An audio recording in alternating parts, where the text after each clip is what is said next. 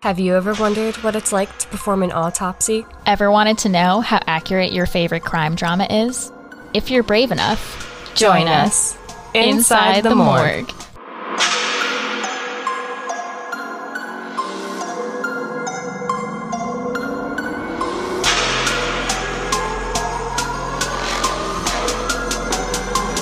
Hi, everybody, and welcome back to Inside the Morgue. We're your forensic obsessed hosts, Jess and Alice. And this week, this is our Christmas themed episode. Merry Christmas! This is our Christmas episode because the holidays are coming up and we just wanted to get into the spirit. And we have said before that it's always spooky season in the morgue, but you know, Christmas is the exception to that rule. Also, Christmas can be spooky. Nightmare Before Christmas? Nightmare Before Christmas, even A Christmas Carol, that's a ghost story. True. I'm going to get nerdy, but in like Victorian era times, ghost stories were actually more popular around Christmas time, and they would tell them around the fire. What's that famous song? We'll tell tales of the glories and ghost stories from Christmases long, long ago. I love that. I love that fact. Christmas is spooky. I learned that on the Strange and Unusual podcast by Allison Horrocks. Highly recommend. Another spooky queen. So we're getting into the spirit of Christmas by watching NCIS Season 6, Episode 10, titled Silent Night. So, without further ado, let's get into it.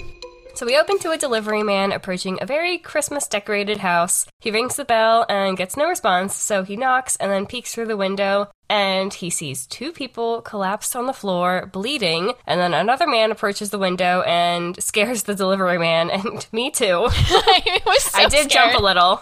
Back at the office, the team is getting ready for Christmas. McGee gets a call that a Detective Kemp from Metro Homicide is on the way up, and he wants to speak with Gibbs. DiNozzo reveals that he went on four dates with Detective Kemp's wife. I love the tea. Like, I love the gossip in the office. They always talk gossip, and I love it. There's always office drama. I love it.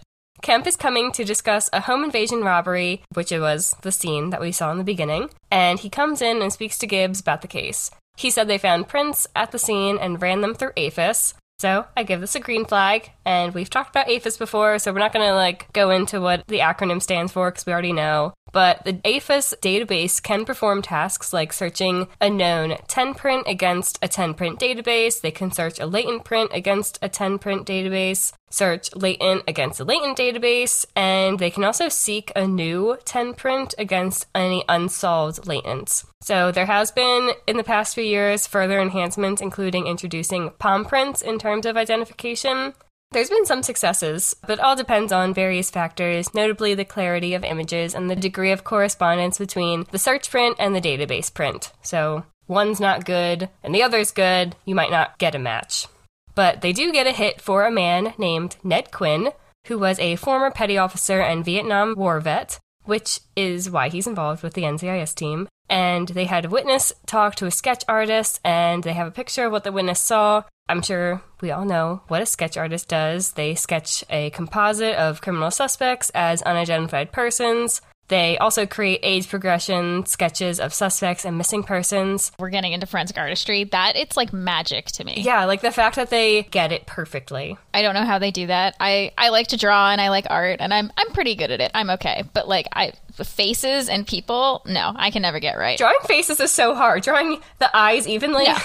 I have you ever seen like a meme, a kid who like drew he drew like a stick figure and he's like, This is the man that I saw robbing the bank and they're like, Please catch catch robber based off of this sketch and they like photoshop the stick figure in a mugshot. It that that would be me. That would be me as a sketch artist. That is something that I know I couldn't do. And there's a few different disciplines within forensic artistry, and this some of this includes composite art, image modification and age progression, and postmortem facial reconstruction. And forensic artists have mainly transitioned into digital sketches and reconstructions and have kind of strayed away from the classic paper and pencil sketch just because of how we're all so into digitalness mm-hmm. today. Yeah, very high tech today.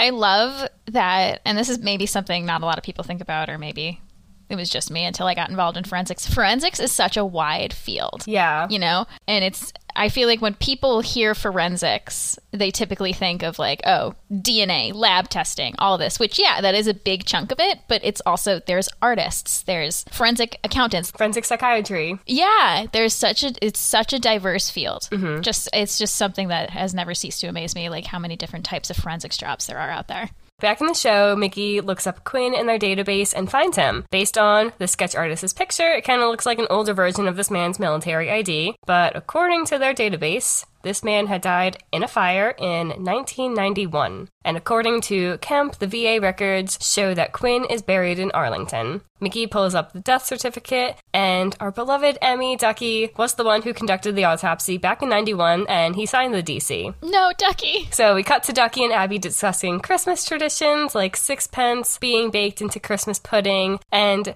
Ducky laments that he doesn't have any extended family to share the tradition with, and Abby promises that next year she will make it with him. Gibbs shows up and he talks about the case with Ducky, and Ducky is understandably startled and horrified that he is the one who signed the DC. Cut to the team doing more research on Ned Quinn, and this man graduated with honors from the University of Virginia, and he was accepted to their medical school but didn't end up going, and he joined the Navy instead and became a corpsman. He came home from Vietnam in 1972 and was treated at the VA for PTSD. Quinn became addicted to methamphetamine and was in and out of rehab. So, PTSD or post traumatic stress disorder is a very severe mental health condition that's often triggered by terrifying events and is very common for veterans. And methamphetamine, we've talked about this before in some past episodes, it's a powerful and very addictive stimulant that affects the central nervous system. And this is also a very common drug that those suffering with PTSD often turn to in order to cope with all of those symptoms. And, and methamphetamine is a prescription drug, but crystal meth is the illegal version of that. So his wife left him in 1980 and got custody of their three year old daughter. Quinn started living on the street after that, and he supposedly died in this fire with seven other people in a halfway house. There were no traces of Quinn until these fingerprints showed up at the murder scene. Cut to Ducky going over Ned Quinn's autopsy report from 91. He's reviewing the scene photos and he's re listening to the dictation, which is all definitely a green flag. Our doctors do this for their old cases as well, and be- just because it's impossible to remember every single detail from every single case that you've worked on, and that's why we do so much documentation during the autopsy. So if someone needs to go back and review everything, if the case goes to trial or if another doctor is going to take a look for a second opinion, they can make sense of everything. In his dictation, we hear him describe the injuries on the deceased, who was supposedly Quinn. He describes massive charring and pugilistic contraction of extremities, which is also another green flag. So the charring and pugilistic contractions can happen when there is a fire. A pugilistic position is a postmortem, kind of boxer like position. There's like the flexed elbows, the knees, and the clenched fists. And this is all just caused by the shrinkage of body tissue and the muscle due to dehydration during the heating from the fire. There's also heat fractures and avulsion of the brain, large and small intestines. Avulsion, this is just like a fancy medical term. It's like a more severe form of a laceration in which the soft tissue, musculature, and or the bone are torn away from the points of attachment. So all of these injuries are what you would see in a fire case, and Gibbs asks if Ducky made a mistake in 1991, and Ducky gets really defensive and says that the city ME was unable to get a positive ID from the charred remains, um, there is a difference between positive and presumptive ID. So the positive ID is based on a comparison of fingerprints or other biometric identification techniques, and this is when you've successfully and conclusively ID'd someone. And a presumptive ID does not guarantee that your ID is really 100% that this is that person. It's usually just enough evidence that you can kind of presume the ID is correct. This is what happened in Ducky's case. So Ducky was called in in the hopes that Quinn's veteran medical and dental records could assist in confirming the ID of him. However, being that the victim had a drug use history, he suffered from something called meth mouth. And this is basically when all of your teeth deteriorate, and this kind of made the dental match impossible in a sense. So we actually saw this on a case the other day that we worked on. Mm-hmm. And so meth mouth, if you've never heard of it or seen it, it's basically extreme tooth decay by meth users, and their teeth become really black, stained, and they're basically rotting out of their mouths. And this happens because meth is really acidic and corrosive, and it erodes the tooth's protective enamel coating. And then the factors of like poor oral hygiene and tooth grinding come into play. So you basically have no no teeth left in your mouth, or they're all just like really grinded away, and that is the end result of all of that. Yeah, it is not pretty. So, DNA wasn't an option back in 1991, so all they had to go by was an examination of the skull and measurement of the bones. And for those of you that don't know, forensics is kind of like a fairly new practice. Forensic DNA analysis was introduced first in the 1980s by Dr. Alec Jeffreys at the University of Leicester when he realized that DNA contained sequences that continued to repeat next to each other. He also figured out that these sequences that were repeated were different from each individual. Later, in 1987, genetic fingerprinting was made available. In the US in that same year, DNA testing was first used on a case where a man was accused of raping a woman during a burglary. Because of DNA testing, it was proven that the DNA from the suspect matched the DNA that was collected at the scene, and this man was convicted. All Ducky could determine from the skull and bone measurements was that the victim was a Caucasian male who was about 6'2 and about 40 years old, which fit Quinn's description. When you have a case where all you can go off is the anthropology exam, there are certain features on the bone that anthropologists will look at to determine sex and the height of the victim. For the skull, a female skull will have a rounder forehead or frontal bone, whereas male's frontal bones will be less rounded and it slopes backwards at a gentler angle. The ridge along the brow is also more prominent in males and smoother in females. You can determine height from the length of the femur bone. If the subject is male, you multiply the length of the bone by 2.32 and add 65.53, and that will give you the victim's height. There are also two ages given at the time of autopsy the age at the time of death and the overall age. Significant bone loss indicates a more advanced age, and the ossification or thickening of the bone is also observed to get the age estimation. And this estimation is usually given in a range, for instance, like 30 to 50 years old. They're not going to give like. He's not 42. Yeah, yeah. exactly. Exactly. So the body in the show was found in Quinn's room in the house with all of his personal effects. So Ducky and the ME both concluded that it must have been Quinn. Also, no one turned up claiming to be Quinn in the last 17 years. Gibbs theorizes that Quinn must have killed this person and covered it up with a fire in order to fake his own death. Ducky finds that Quinn was being treated for his PTSD by a psychiatrist named Dr. Pryor. This doctor is still practicing, and Ducky needs to speak with him ASAP. The show then cuts to a young woman in her house thanking her mother for babysitting her kids while she runs out to do some last minute Christmas shopping very much relate to the last minute Christmas shopping. I feel that on a spiritual level. I do it all the time and it stresses me out every year and I'm always like, I'm never going to do this this next year. I'm going to be so prepared. Never am. It always next year comes around. it's uh, Christmas is the same time every year. You'd think I wouldn't be surprised when it's Christmas time. Exactly. And I'm still so unprepared every time it's December. So Ziva and McGee arrive at the house, and the grandmother opens the door. They say that they are looking for Melissa Fox, who is Quinn's daughter, and she was also the mother that was doing her last minute Christmas shopping. The grandmother that was babysitting is Connie Wheeler, ex wife of Ned Quinn. Ziva and McGee explain that they found her ex husband's fingerprints at a crime scene, and she says that can't be possible because he's dead. Ziva asks if he were alive where they would be able to find him, and Connie says she can't think of anywhere because Quinn has been out of their lives since she divorced him in 1980.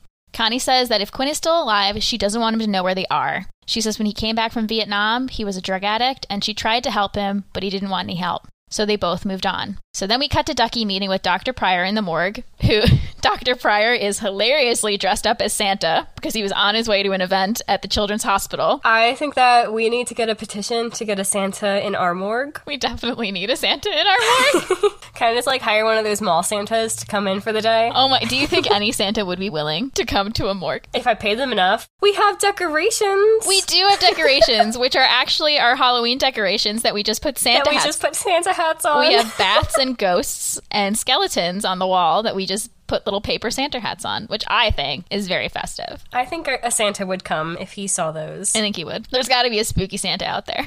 If we pay them enough, they'll come. So, Dr. Pryor says that Quinn had suffered from survivor's guilt after Vietnam and had blamed himself for a friend's death. Abby walks in and is very excited about seeing Santa. I would be too. we love Abby. I also love she like I couldn't quite tell if Abby thought this was like the real Santa. I couldn't tell if she was acting. Yeah. Yeah. Or if she knew it was Dr. Pryor, but she was yeah. she was staring at him with Christmas magic in her eyes. I think that she thought that was the real Santa. We love Abby. We support her. Ducky asked Dr. Pryor why Quinn would blame himself for his friend's death, and Dr. Pryor reveals that Quinn and another corpsman had switched patrols a week before their tour was supposed to end, and the other man got killed in an ambush. The last time Dr. Pryor saw Quinn was in 1982, And then he supposedly died in a fire in 1991. So Dr. Pryor has no idea what happened in those nine years before the fire because he stopped going to see Dr. Pryor. But he doesn't remember Quinn having any violent tendencies. And before leaving, Dr. Pryor gives Ducky his file on Quinn. and he also takes a Santa selfie with Abby, who is just like bursting at the seams with Christmas joy. I love Abby. She's so happy. I love her vibes. She's like a happy goth, which is the exact vibe I aspire to be. So Ducky spends hours reading the file and finds nothing to suggest aggressive or impulsive behavior. McGee finds the corpsman who switched patrols with Quinn and ended up dying as a result. His name is Roger Lawrence Grant. In the file from Dr. Pryor, it stated that Quinn regularly visited the Vietnam Memorial to pay tribute to his friend. Ducky suggests that if Quinn is still alive, he still might pay a visit to the memorial on the anniversary of his friend's death, December 24th, which just so happens to be the next day. Ziva and DiNozzo stake out the memorial. Ziva is still teasing DiNozzo about dating Detective Kemp's wife. And then she gets a little more serious and asks if he ever regrets not having a wife and a family, especially around the holiday season. DiNozzo quickly evades the question and gets out of the car to get a better look at someone at the memorial who he thought might have been Quinn, but I think he was just trying to get out of the car. He didn't want to have this conversation. He was like, I'm going. DiNozzo's like, I don't talk about feelings. Back at the office, the holiday party is underway, and Abby brings Gibbs and McGee some eggnog. This is a total sidebar yet again, but I am obsessed, absolutely obsessed with Abby's Christmas sweater here. It's like a Grim Reaper, but he has like instead of like the hood, it's like a Christmas hat, and I need it. I need to find on Etsy who is making this. I tried to find it on Etsy and I could not.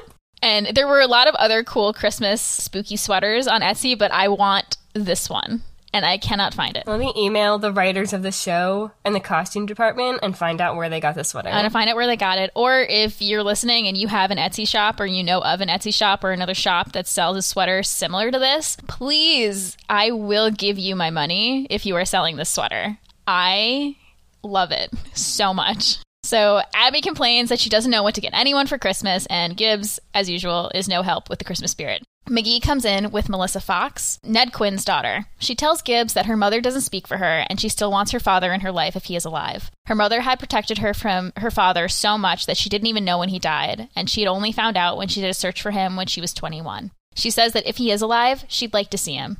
Gibbs then gets a call from DiNozzo that they have eyes on Quinn at the Vietnam Memorial. Gibbs goes to the memorial and approaches Quinn. They just start having a casual chat about how emotional it is to be at the memorial, and then Gibbs says, Yeah, death is permanent. Except in your case, Ned Quinn. Dun dun dun. Then it like fades to black and white for a minute. The man replies, It's been a long time since anybody's called me that. They bring Quinn in for interrogation. Ducky notes that his skin and eyes are clear, he doesn't have any tremors, so it appears that Quinn has since become clean and sober. All he had on him was $8, a key to a long term hotel downtown, and no ID. Metro police are on their way to pick up Quinn. Gibbs goes in to talk to him and asks why he was at the Taylor's house the night that they were murdered. Quinn says that he didn't kill them. He met the Taylors when he was out on the street looking for work. The Taylors picked him up because they needed help decorating their house for the holidays. He had never met them before. The Taylors just had a tradition of taking someone in and paying them to decorate for the holidays as a way to help the less fortunate.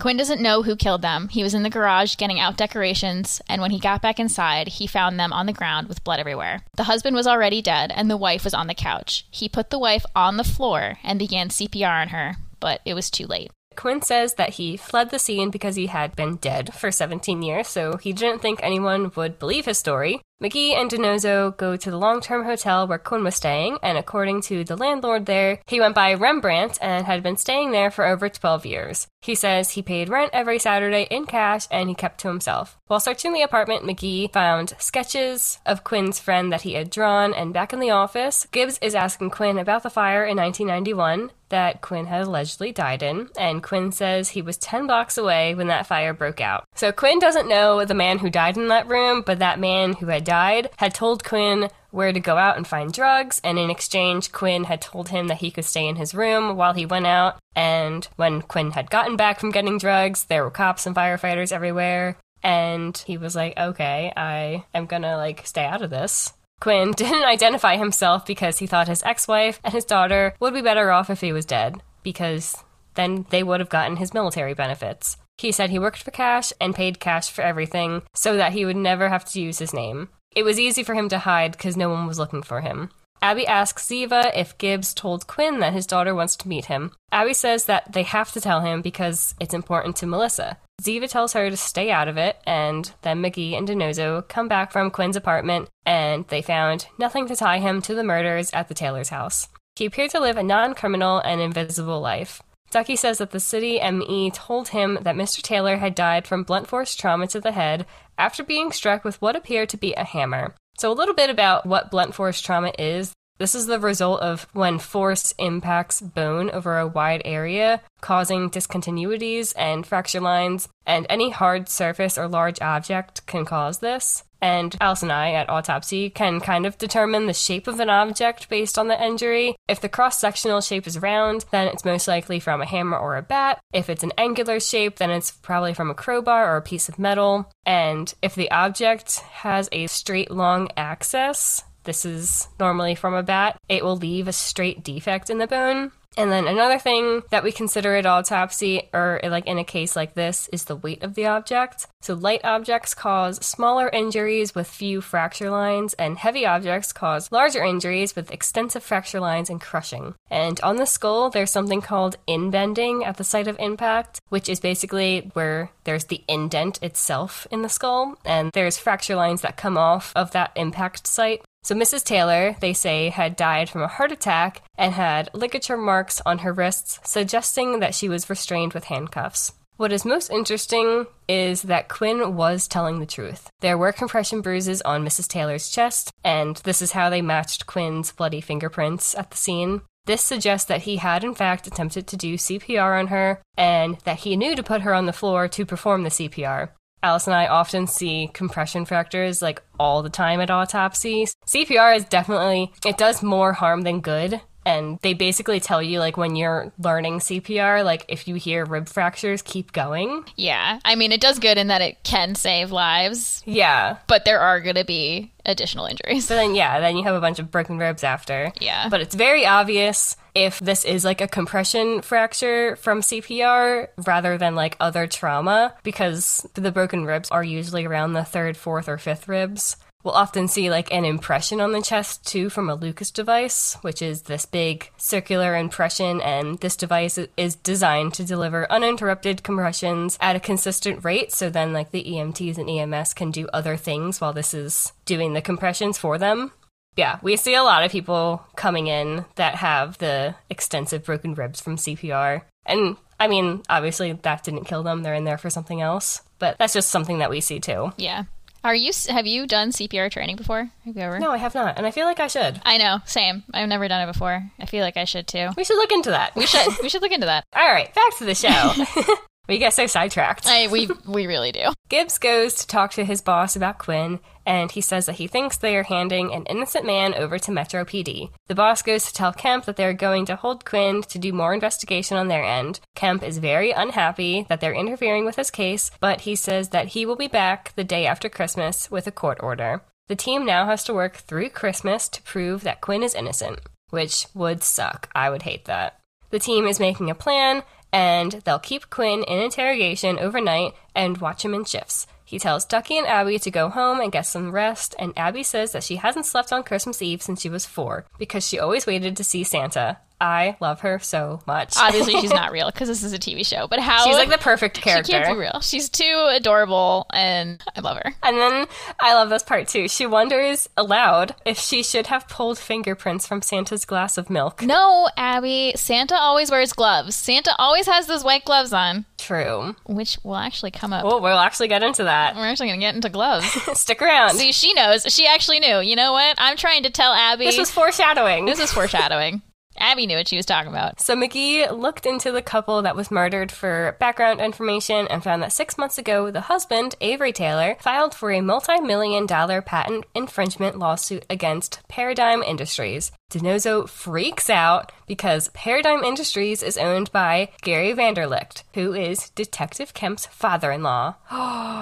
Shocked. The drama between these two men having dated the same woman, I loved it. Ziva and McGee are on watch with Quinn in the interrogation room, and Quinn knocks on the two way mirror and asks if anyone's there on the other side. Ziva goes in and he asks when the police are coming back for him, but they aren't coming back for a while. She lies and says it's because of the holidays and shifts aren't fully covered, but she doesn't want to let it slip that they think that he's innocent. Quinn knows that she knows more, though. Quinn asks for a paper and pencil, and because he can't sleep, the sketching helps relax him. However, Ziva is kind of hesitant to give him a sharp object, and Quinn promises not to hurt himself. Then we cut to Christmas morning. There's Gibbs, DiNozzo, and Ziva are all at the Taylor's house. If they believe Quinn, they think the police might have missed that Miss Taylor was on the couch before she was moved to the floor by Quinn for CPR. So they break into this crime scene, and then Ziva goes to investigate the couch. And Gibbs says that Kemp was focused on the fingerprint evidence and the bodies, but he didn't focus on the rest of the house. So that is where they're going to search. Back in the interrogation, Quinn is with McGee. Quinn says he took some art classes in rehab, and McGee asks if Quinn wanted to be a doctor since he was pre med. Quinn says that Vietnam changed some things. At the Taylor's house, Ziva found fibers, a watch, and a button on the couch. DiNozzo finds a safe hidden in the couple's closet, but it's empty. Gibbs tells him to dust the safe just as an officer comes into the room claiming to be a security patrol. He says the alarm went off, even though they thought that DiNozzo had turned it off. And then at the office, Abby shows up and greets McGee at interrogation. She asks how Quinn is doing and asks if he mentioned his daughter. McGee says no, but she says that Melissa is in the lobby because Abby had called her and told her that they had her dad. While I do love Abby, I definitely have to give this a red flag because this is still an open homicide investigation and he had faked his death for 17 years. Abby is a forensic scientist and not an investigator, so she doesn't have any jurisdiction to be involved in the family in a case like this. Yeah, she is blinded by the She's Christmas so blinded spirit. by Christmas magic. She is blinded by the miracles of Christmas. She has this fairy tale idea of reuniting them on Christmas Yeah, Day. I know. And like, while I do, I sympathize with that. This is an open investigation, Abby. Please rein yourself in. Yeah. She begs McGee to tell Quinn that his daughter's there, and then McGee caves and he goes to tell Quinn. However, Quinn tells him to tell Melissa that he doesn't want to see her and that she was better off thinking that he was dead. Sad. Big sad. So back at the scene, the security guard is asking a lot of questions about NCIS, supposedly looking for a job. And the team is wrapping up their investigation when DiNozzo finds the murder weapon, a bloody hammer. This is a green flag because he holds the hammer with a cloth instead of just with his bare hands, which is great because now he's not contaminating the evidence. They go back to the office and their boss calls Gibbs and is clearly upset. He says Metro PD gave him an earful for breaking into a crime scene and disrupting the chain of evidence. So, we've talked about chain of evidence and chain of custody before, but just as a reminder, this is the chronological documentation that records the sequence of custody, control, and transfer of evidence between personnel. Metro found out when they got a call from the security company that there was a break in, and then they found out that it was the NCIS team. Their boss tells Gibbs that the police are on their way to get Quinn and take him into custody. Abby ran tests on the hammer and found that the blood type matches the victim's. So, blood typing is different from DNA testing. For blood typing, we use the ABO system. Obviously, there's type A, type B, type AB, and type O blood, and these could either be positive or negative types of blood. So, determine blood type, it's simply just testing the presence of antigens on red blood cells that are encoded by the ABO locus on the human chromosome 9. This is done like relatively fast. It doesn't take as long as DNA testing. So if a person were to have type O blood, he or she will have two O alleles. If a person has type A blood, they'll either have two A alleles or one A allele and one O allele. Because O is kind of like the recessive. If you know anything about Punnett squares and genetics, dominant and recessive, O is kind of like a recessive. So it's not fully expressed if it's with a dominant trait, but if it's two recessive traits, it'll be expressed. The prints on the handle belonged to the victim, but also to Ned Quinn. So Gibbs goes back to question Quinn about the murder weapon, and he says that he was hired to decorate their house, so he brought his toolbox. When he left the scene after finding them dead and trying to save Mrs. Taylor, he left in a hurry, so he didn't pick up his tools. Gibbs says that the hammer was found in the garage, where Quinn was staying. And I give a green flag because he's showing Quinn photos that they took of the hammer, and they used an L ruler for size reference, and it just looked like a really nicely lit and really nice crime photo, crime scene photo, or evidence photo. And it's, it's so important to use a scale in your photos, and an L ruler allows for dimensional reference when documenting the evidence and the scene. So every picture we take, there's a scale in there so we can use it for dimensional reference. And actually, I'm going to let Jess talk a little bit more because she recently went to Colorado for a crime scene photography training course and she learned all about properly using a camera and how to use oblique lighting and alternate light sources and just basically how to properly photograph a scene. I went to Colorado for this training which work did pay for, so I love that. Love it. And over the past year, I've learned so much about forensic photography. Going to an actual training taught me even so much more. Actually, how to use the camera and not like shooting in auto and shooting in like either aperture or shutter mode, and all about how much light plays into effect on how your photo looks. If you have too much light, then your picture is super overexposed. If you're trying to get a fingerprint on something, or if there's a really white background, but you're trying to focus on the body that has like a blood spatter thing on it, then if there's too much light, you're not going to get the details that you want in the photo. So, learning how to balance light and when to have light and when to not have light is something that we learned about and that I've taught and shown us in the morgue and how to better execute and oblique lighting. If crime scene investigators are trying to get a shoe print on the floor, you bring the light all the way down to floor level and it creates that shadow so mm-hmm. you're able to see the print so much better than if you're just using an overhead light, which was really cool. So I got to do like a lot of that. We got to play with alternate light sources, which classic CSI episodes do all the time, like UV light using the orange filter so you can see where the evidence is in relation to the crime scene. Yeah, I got to do a lot of that. If anybody has never had proper photography training and you are a crime scene investigator or a police officer, highly recommend going. It teaches you so much that you don't think that you need to know, but you do. Right. And like just since Jess has come back, since so what? It was the end of October. So it's It been was like end of October. um, been like a month and a half. And we already had pretty good photos, I will say, in the morgue. we had amazing photos beforehand. But like our photo game has just stepped up so much because Jess has brought like s- everything she learned back with her, and like she she changed our camera settings, changed the different lightings that we use and the flashes that we use, and it's just like I've learned so much just from Jess coming back and teaching me all her fun little tricks now. And like our photos, we'll go back and compare our photos to even photos from a month or two ago, and we're like, wow, look at how much better they look, and they were already looking good. And so photos are so important. Not just at a crime scene, but also in the morgue during autopsies. yeah, like if these photos have to get shown to family members or in a court to a jury, mm-hmm. having a pristine kind of clinical textbook photo is what needs to get shown. Too much blood, people don't like seeing blood. They don't want to know it exists. So, having those clean photos, everything is lit, there's no shadows. Yeah, our photo game has definitely stepped up. Yeah, I'm really proud of it.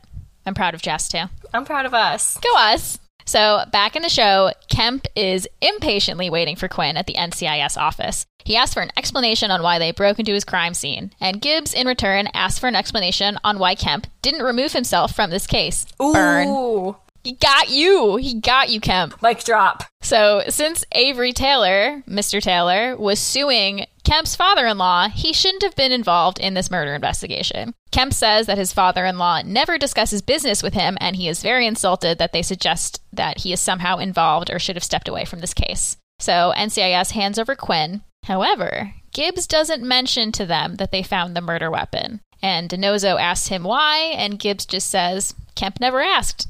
Yeah, I love all the all the drama between all these men. Every male has so much drama between them. There's so much drama, so much tea.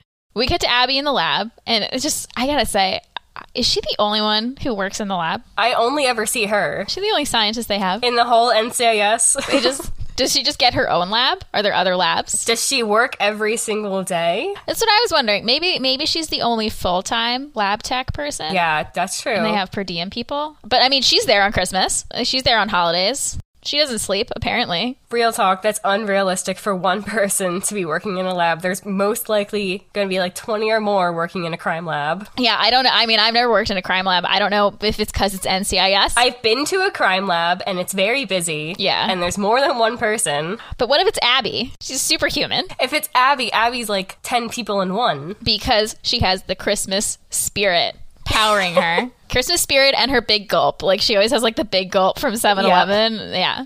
That's all. That's all you need.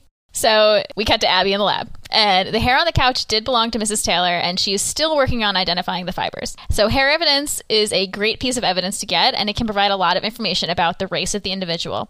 So if the hair has been chemically treated or if it has been cut or pulled in a certain way. So, based on the hair, a forensic scientist can determine where on the body the hair came from, as well as the genetic information like blood type and DNA. But for this, the hair needs to still have the root attached. If it's a cut hair and there's no root on it, So you're not going to get DNA. yeah. The button that they found on the couch was made from a clothing manufacturer in Scranton, PA. The company makes buttons specifically for police uniforms or security uniforms. The prints on the safe are unknown. Abby hasn't run it through AFIS yet because it isn't a fingerprint. It's a fabric print, most likely from a glove. Santa? No, I'm kidding. Certain types of gloves will leave a print. Yep. So this print was most likely from a glove, a leather glove. Leather and fabric gloves have a distinctive weave, grain, wear, and stitching pattern. So this glove looks like it was an old leather glove with a U-shaped scuff and a frayed seam. I want to talk to someone who's ever who's like taken a fabric print before. Until I watched this episode and I did like a little more research, I didn't know that gloves like that left a print. Right? I guess it makes sense though, especially if it's an older glove. Yeah. It's kind of like the stitching is worn. If Gibbs can bring Abby a glove, she can see if the fabric print matches. So McGee is looking into the Taylor security system and finds that the system interfaces with the company's central dispatch via the internet. I love when he said that. He was like the internet. via the internet. Oh my god. I don't know what year this season came out, but This is early everybody was 2000s. like in the early 2000s everybody was like wow the internet the alarm at the taylor's house was deactivated at 2.17 a.m and then the alarm was reactivated again four and a half minutes later. Gibbs tells them to call kemp and have them meet them at the taylor's house. When they get to the taylors they meet with kemp who's just like clearly so pissed to be interrupted again on christmas. They tell kemp that they're there to arrest the murderer which kemp argues against saying that they already have quinn in the holding cell because he's still convinced that quinn did it. Gibbs tells DiNozzo to break in, and they show Kemp the open safe. They say Quinn was in the garage at the time of the murders, and the only reason the bloody prints were everywhere is because he was trying to save the Taylors' lives. Gibbs tells Kemp that last night, while Quinn was in their custody, someone deactivated the alarm, planted the murder weapon in the garage, and then reactivated the alarm. Suddenly, the guard from the security company shows up at the scene again. He is wearing leather gloves, and Ziva asks if he lost a button off of his uniform recently. The button that she found matches the one on his uniform perfectly. Harvey, the security guard, pulls out a taser, and they're like, What are you going to do? Tase us? There's five of us. And he's like, Yep. And he tases poor McGee. This part was so funny. He was like, I'm going to get away with it. I'm going to tase Yeah. him. Wait, I just remember this is we just talked about how we sidetrack all the time, but I have to say this to you now because I've been saving it for the recording because I didn't know if you knew this. So you're a fan of Hocus Pocus, correct? Absolutely. Do you recognize McGee, the actor? Should I? That's Thackery Binx, baby. He's Thackery Binx, the human, obviously not the cat, but like it's Thackery cat? Binx. He tases a cat. Dude, I have no I had no idea. It's Thackery Binx, and I've been like, I meant to mention it the last time we watched NCIS for the podcast. And then I, I made a mental note. I didn't want to put it in the script because I didn't want you to know. I wanted you be to. a surprise. I wanted it to be a surprise live on air. Me telling you That's amazing. that Thackery Oh my Binx God. just got tased. My boyfriend will attest that I know nobody in any show that I watch. I don't know anyone's names. I don't recognize anybody, but my boyfriend, he can see somebody for less than a second and be like, "Oh, this is from one episode of Game of Thrones where he was in the show for 5 seconds." I love that because I am Dom. In like so in mine and Costa's relationship, Costa is like you where he doesn't recognize people and I am Dom where I'm like, "Oh, that's that person from that one show we watched 5 years Yep. ago." And he knows he's never been wrong, and I question him every time because there will be one time where he is wrong. I love it. I am very much like Dom. Shout out to Dom and us recognizing actors. Although I will give my mom credit for this one because she's the one that pointed out that he was Thackery Binx to me like years ago because my mom loves NCIS and she pointed out to me years ago. She knows I love Hocus Pocus. That's so funny. I love that. And now that you know it, you'll never I unsee can't unsee it. unsee Like his face, his eyes and his face exactly the same as when he was younger and was Thackery Binx, the human, not the cat. So poor McGee slash Thackery Binx is getting tased. And then Ziva and Gibbs tackle and handcuff Harvey. And Harvey just confesses. Because he was a security guard, he knew the security code and broke in to rob the Taylors. When he got there, the Taylors were in the house and he handcuffed the wife, who panicked and went into cardiac arrest. Mr. Taylor attacked Harvey with the only weapon he could find Quinn's hammer. But Harvey was able to overpower Mr. Taylor and kill him with the hammer. The team gets together at the office and they watch A Wonderful Life and eat caramel corn. However, Gibbs isn't there yet. He's taking Quinn to Melissa's house, and Quinn doesn't want to go in at first. He thinks that he ruined his family's lives. But Gibbs tells Quinn Melissa needs this, and he convinces Quinn to go inside and see his daughter. Quinn pulls out a drawing from his pocket and he hands it to Gibbs and thanks him. The drawing is of the NCIS team and it's really cute. It's a really nice sketch of all of them. We see Quinn knock on the door and his daughter Melissa welcomes him inside. Gibbs takes out his phone and calls his own dad to wish him a Merry Christmas. And it's a wonderful ending. However, Gonna give it a red flag because Gibbs just drops this guy off at his daughter's house and it seems like he's getting off scot free. Yes, he didn't murder the Taylors, but he still faked his death for 17 years. There's gotta be some kind of insurance fraud that he's gonna get charged with. Like, he should still be investigated. He should be either taken into custody or charged with something because insurance fraud, like there's some type of fine that you have to pay for however much money the family or whoever got because you faked your death. And there's also prison time associated with that. Yeah. He just goes to his daughter's house and's like, hey, I'm home. Right?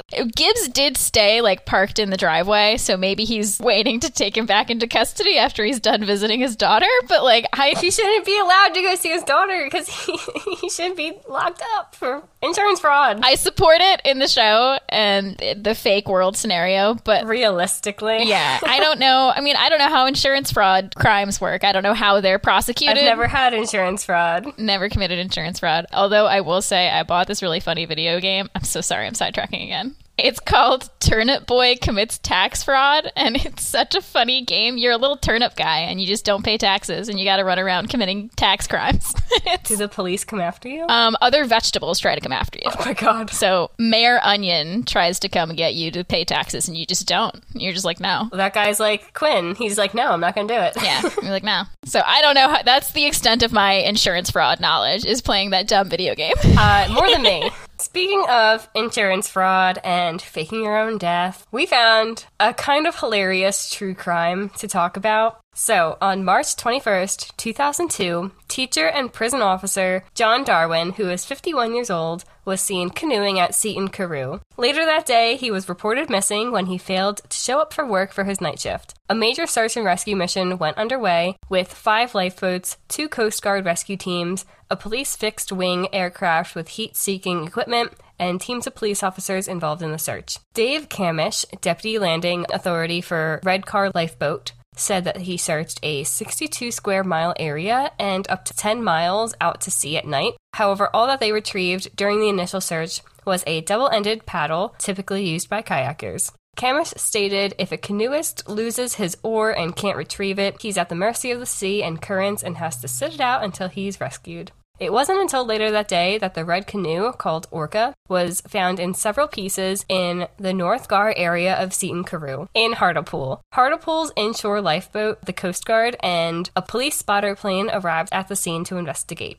A yellow waterproof jacket was discovered, however, there was no sign of John Darwin. It was presumed that Darwin was dead, and a death certificate was issued stating that he died on March 21st, 2002, the day that he went missing. His wife, Anne Darwin, was able to collect his life insurance, which was £250,000, which is about $310,000 in US dollars. However, there were a few strange occurrences after John's supposed death. The Darwins owned a block of bedsit flats, or apartments for US people, and a tenant in one of those flats recognized a man who he believed to be John, and he literally said, Aren't you supposed to be dead? To which this man replied, Don't tell anyone about this. I think when we were researching this, you had said it made you think of the meme of Homer Simpson just like shrinking back into the hedges. John Darwin is just Homer going back into the hedges like you saw nothing. Yeah. This man who said, Aren't you supposed to be dead? is the literal definition of, I'm just gonna mind my own business. Yeah, he didn't report it to police because he didn't want to get involved. He's like, this is too messy for me. I'm out.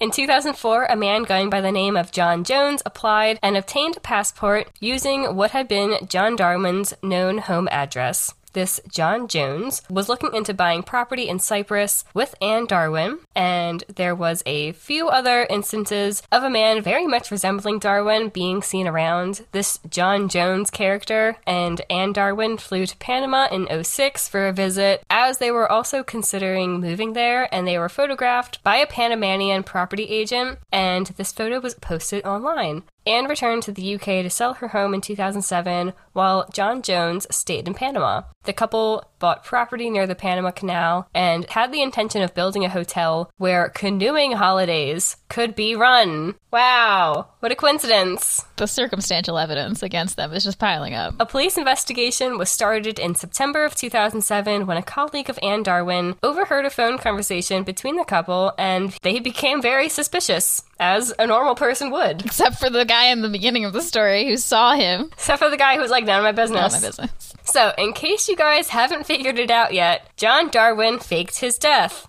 Wow! Here's my shocked face. It turns out that he was staying in a bedsit flat that the family owned. He would stay secluded in a flat on his own during the day, and then he would sneak into his family's home later at night through a secret door that connected the two apartments the story. I just, it's so bizarre. He and his wife had come up with this plan in order to get his life insurance money. However, he still tried to play innocent by showing up to police in 2007, literally claiming that he lost his memory and he didn't realize that he was John Darwin and that he'd been missing for five years. Cue the Sure Jan meme. Yeah, I think they did. They did take it seriously, and they really tried to investigate if he had amnesia, and then eventually came out. No, you're lying. Yeah, and then they arrested him on suspicion of fraud after photographs taken of him and Anne in 2006 in Panama resurfaced, and the couple eventually admitted to the fraud, resulting in John being sentenced to six years and three months in jail, and Anne received six and a half years in jail.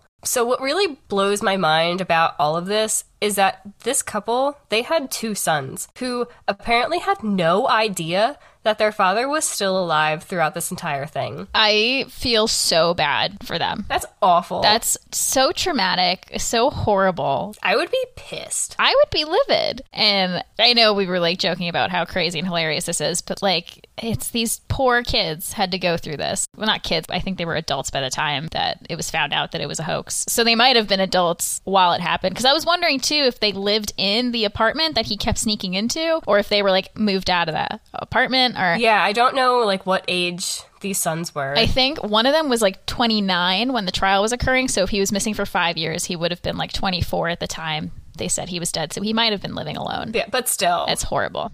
So the sons, along with police and media, were duped by the couple and even gave evidence against the mother to the prosecution during trial. And having felt so betrayed, I would feel so betrayed too. Anne Darwin's defense team attempted to claim marital coercion and that John had forced her to act against her will. However, she was found guilty by the jury, and it was revealed that Darwin's had been facing bankruptcy and had come up with this plot as a solution. So, partway through their sentence, John and Anne separated and divorced, and after release, John started a new life in the Philippines and has since remarried. Anne, after a period of estrangement from them, eventually reunited with her two sons, and during her time in prison, she collaborated with journalist David Lee on a book titled Out of My Depth and has since spoken very publicly about her involvement in the scam, and she still claims that she was being controlled by John throughout that five year scheme. I I do want to hear her side of the story. I do. I I know I've been sitting here casting judgments on the whole situation after reading a couple of articles. So I do I am very intrigued. Yeah. But I might have to read her book. Maybe it was like Munchausen by proxy. I mean, she was they were bankrupt. She didn't have money. Like and if he was like this is our only option, I'm going to do this. You're going to believe it, yeah. I just really really feel bad for the two sons who thought their dad was dead for 5 years, then revealed that their parents had just been lying to them for 5 years. So bizarre.